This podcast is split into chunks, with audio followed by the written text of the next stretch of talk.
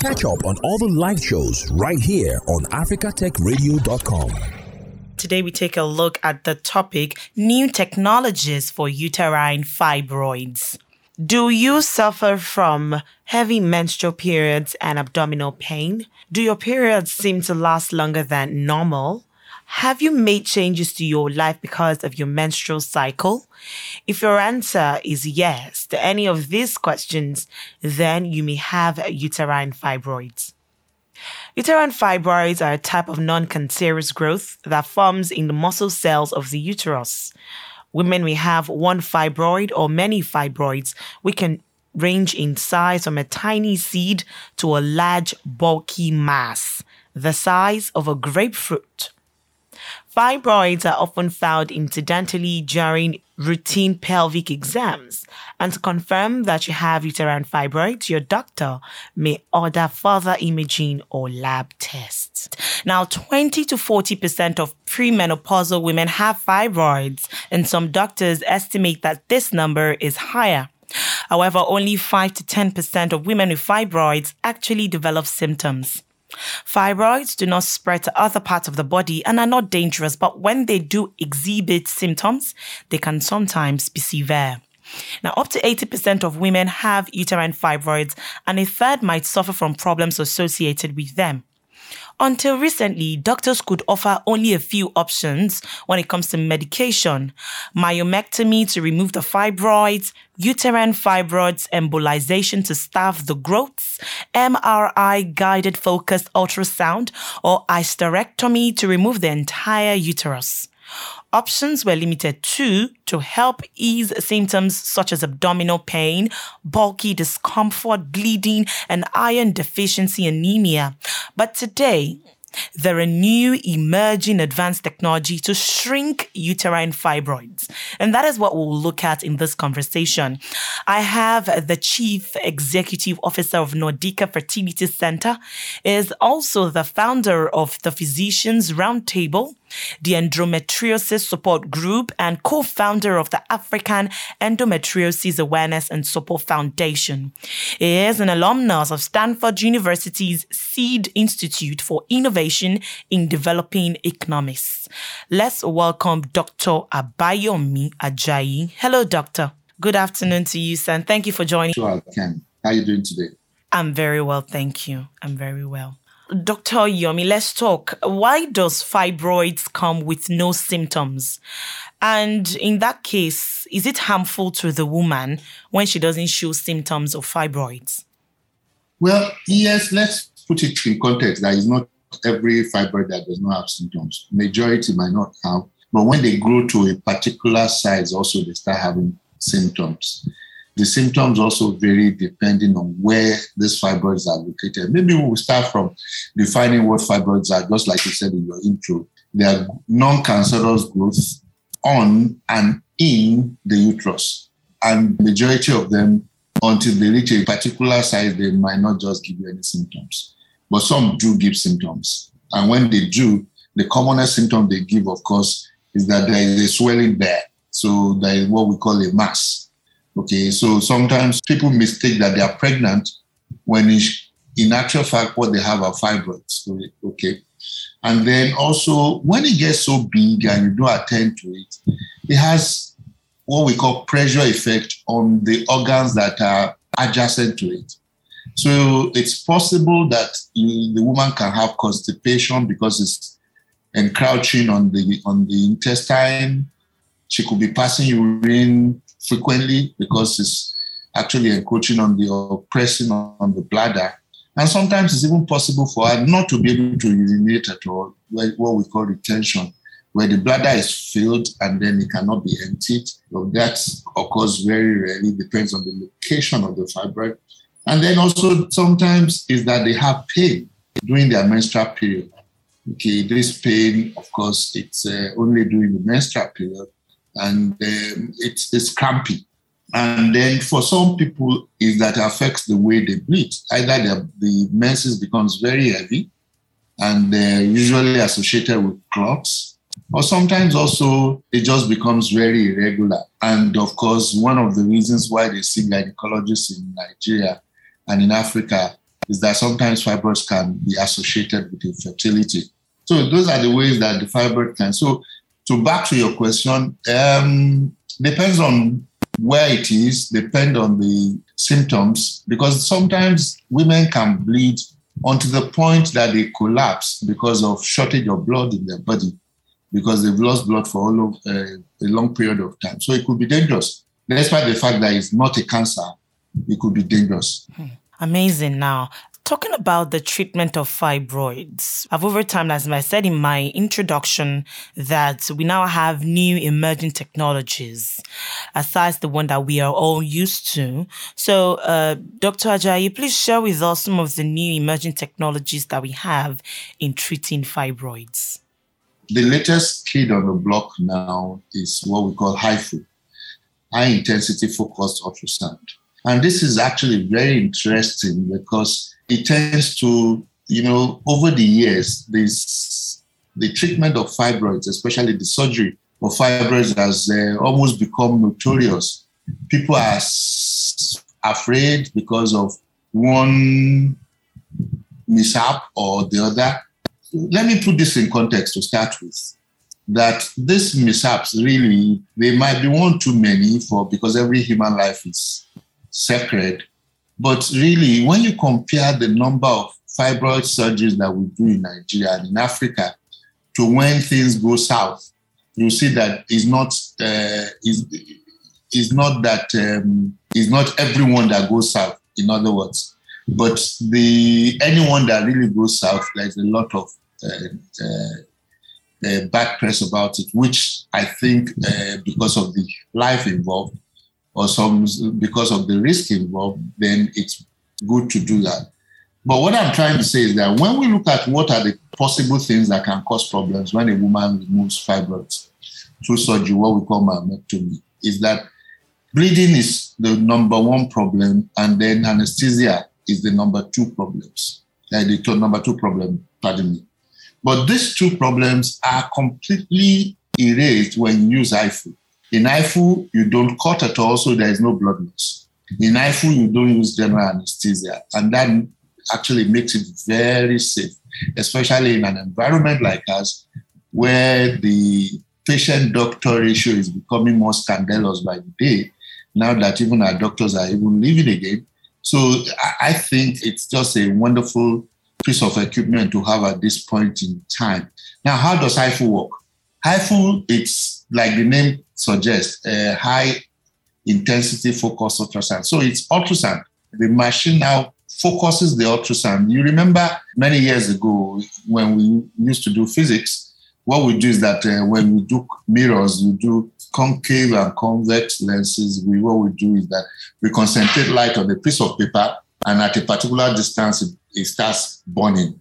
But you can, the interesting thing is that you can put your hand in between. It's not going to burn, but it's going to burn the piece of paper at that particular radius. And that's the same way that the, the HIFU machine works. It only takes effect at the radius at which the machine is set. So it's targeted. So it only destroys only the fibroids. The organs that are there or are near it are really not destroyed. So, and that's one of the things that makes it to be a very safe uh, form of treatment in that it converts ultrasound into heat energy. And then this heat energy now burns the fibroid because it's been preset. And then we just change where it's the point of the fibroid that we're, where we want it to burn. We burn it line by line until we're able to burn the whole fibroid. And then that's the end of the treatment. So we don't even, you don't cut, we don't even touch the woman during the procedure except for her to change, maybe change her position. If you want to, we, the, we want to focus on a particular part of the fibroid, which we might not be seeing well because of the way she's lying, except to change how she's lying. And then one important thing, aspect of the treatment in HIFU is that you must be able to communicate. You must talk to your doctor. That's why we don't use GA because we want you to be able to talk to us. And in about one and a half hours, two hours of you lying down, the treatment is all over. And we just observe for two hours after that, and you are good to go home. So it's, it's a day case. We don't cut. Uh, you can go home that very day. You can start work, say 48, 72 hours after that. And everything is as if nothing has happened to you except you take some analgesics in the process because some people can have some crampy uh, feeling after the procedure. They take what just oral analgesics will be okay for you, and then you're good to go. Wow, doctor. I'm sure someone listening right now is wowed. Technology has really, really done a lot. Now, doctor, I think one major question that might be on the on mind of someone listening right now is um is it painful? You know, you said no cutting. Yes, we understand. And you're using light rays, so to say, to kill the fibroid cells. So is it painful at all? Mm. Do you feel any pain while the entire process is ongoing? No pain, but you okay. Of course, you can feel some discomfort, and I explain especially how. Now, because we convert ultrasound to heat energy, the heat is going to pass through some is through water because ultrasound travels better in water. It's going to tra- pass through water. So where you're lying down, you're lying down water. So this water is usually raised to about 10 degrees. Okay. But sometimes it's a little bit more than that. And that's one of the reasons why we want you to be conscious so that you can tell us if the water seems to be getting too hot for you, we can stop and start all over again. So you could have some, of course, because your uterus also, we're working on the uterus, the fibroid might go into contraction. So you could have some, that's what I mean by the spasm. And of course, we give some analgesic during the process. But after that, all you need will be oral analgesics uh, to quieten this contraction, like the protest from the fibroid. He's not going to go without a fight before he goes. He has to give some. It will give some fight. So that's why we give the analgesics. But that's about all. So more of discomfort than pain. Now there's some things that can go wrong during this process, and that's those are the things that we actually guide against. The one I've told you is this uh, water becoming a little bit too hot, and that's why we want to be able to talk to tell us if your abdomen is getting too hot so that we we don't want this, your skin to get burnt in the, during the process. So, and that's why you are you are awake and uh, you can communicate with us. The second thing is that um, because some fibroids are very near the nerves, um, so there could be back scatter of heat. So because it's near the nerves, and there is back scatter of it to the nerves, you could have some pain in your legs. And that's one of the reasons, again, that we want you to tell us if you're having pains in your legs so we can change the direction at which you are hitting the fibroid from. Hmm. So those are the, the third thing that could go wrong is that if your bowel is not empty, also there could be harm to the bowel. And therefore, what we do is that before you have the procedure, we do bowel preparation. Once your bowel is empty, because ultrasound does not pass through gas very well. We want your bowel to be empty of both feces and gas. So we, we have the way that we prepare the bowel for that. Once you've done that, that's a smooth sailing. And um, very rarely does anything go wrong at all with the process.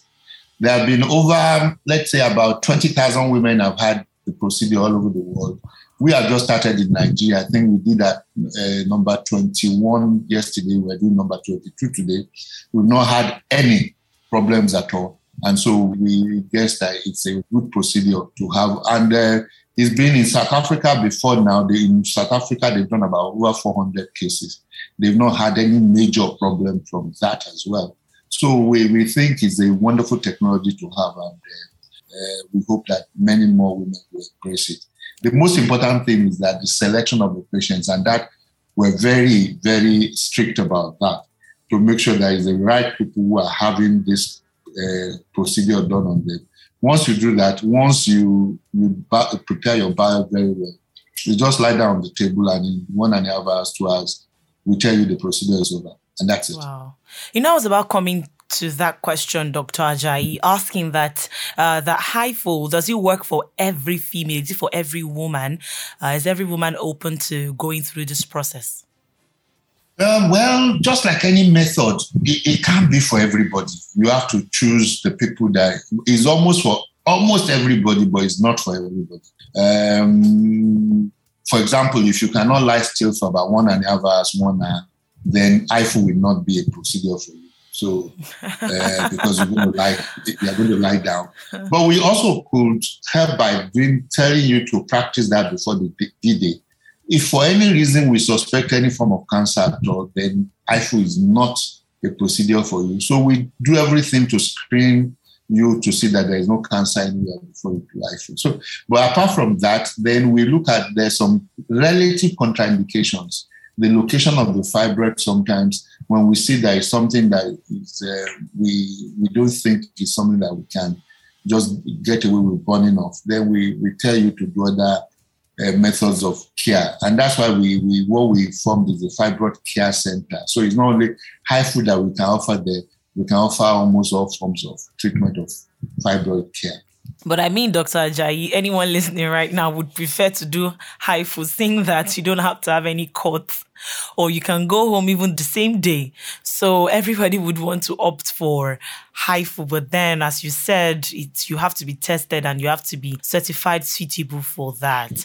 Uh, you mentioned there are no serious risk during the process. I mean, you said it already that if the water becomes too hot, you ask the woman to speak up. If she's feeling pains in her legs, you, ha- you ask her to speak up. What about after? Have you recorded any serious complications after the entire process, probably a week or two weeks after the entire process is done?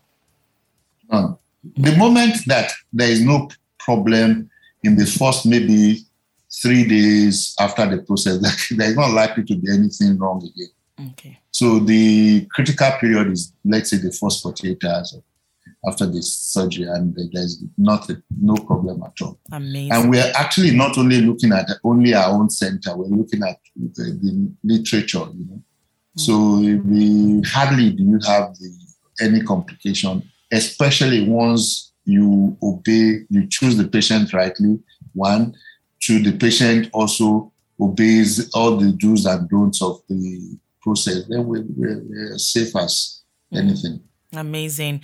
Uh, now let's come to a very important uh, question when it comes to this new technology, the affordability and the accessibility. Now, these two are very germane when it comes to this new technology. How affordable and how accessible is the HIFU in Nigeria now? Is it relatively affordable to, to the average woman?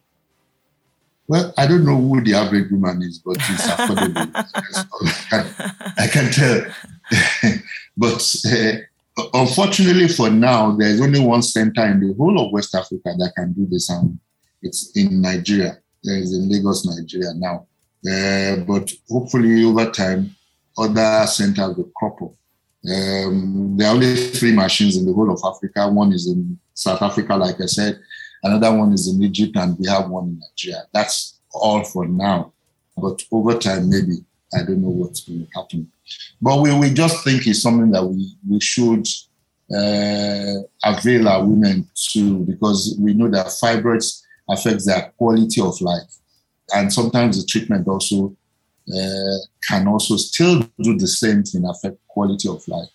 And so that's one of the reasons why we think it's better for women to be able, you know, I see a lot of women going around with huge fibroids and they're just afraid of surgery. So it's for me, I just think it's a good thing for such people to be able to get their quality of life back without having to do surgery. Dr. Ajayi, you mentioned accessibility, seeing that we have just three of this machine in the whole of Africa as a continent South Africa, Egypt, and here in Nigeria. Now, I presume that this might add to the cost. It might make him a little bit expensive to the average woman, seeing that we have just one center in the whole of Nigeria that offers this service. Uh, what do you think the government can do? Can the government do anything? Are there private individuals that can do anything to ensure that the HIFU is readily available and women can always access this service? Uh, you know, uh, Gloria, sometimes we want to dump everything at the doorstep of government. And mm. now we know what is happening in Nigeria. I'm a little bit careful. I'm a realist. Mm. I don't know whether government should be able to take care of it now because the basic things, there's so many basic things that um, we actually need in the healthcare sector, which are probably one government to face rather now than HIFU. You, you understand what I mean? Mm-hmm. Yeah. So mm-hmm. for me, if it is possible for government to make it available, that would be okay. But I, I guess that might just be wishful thinking mm. in the pre- present context of things now. I, I, agree with you, Dr. Ajayi, seeing that we even have only one in the entire Nigeria. Some government uh, officials and some government uh, workers do not even have any idea of what a HIFU is. I'm very sure some don't even know that we have this new technology to treat fibroids here in Nigeria. But then that, that's why we will not lose our guards. We'll keep talking about it on the media, using the media as a powerful tool to um, uh, reach people and let them know that this has come to stay. Your final words, Doctor, as we run off.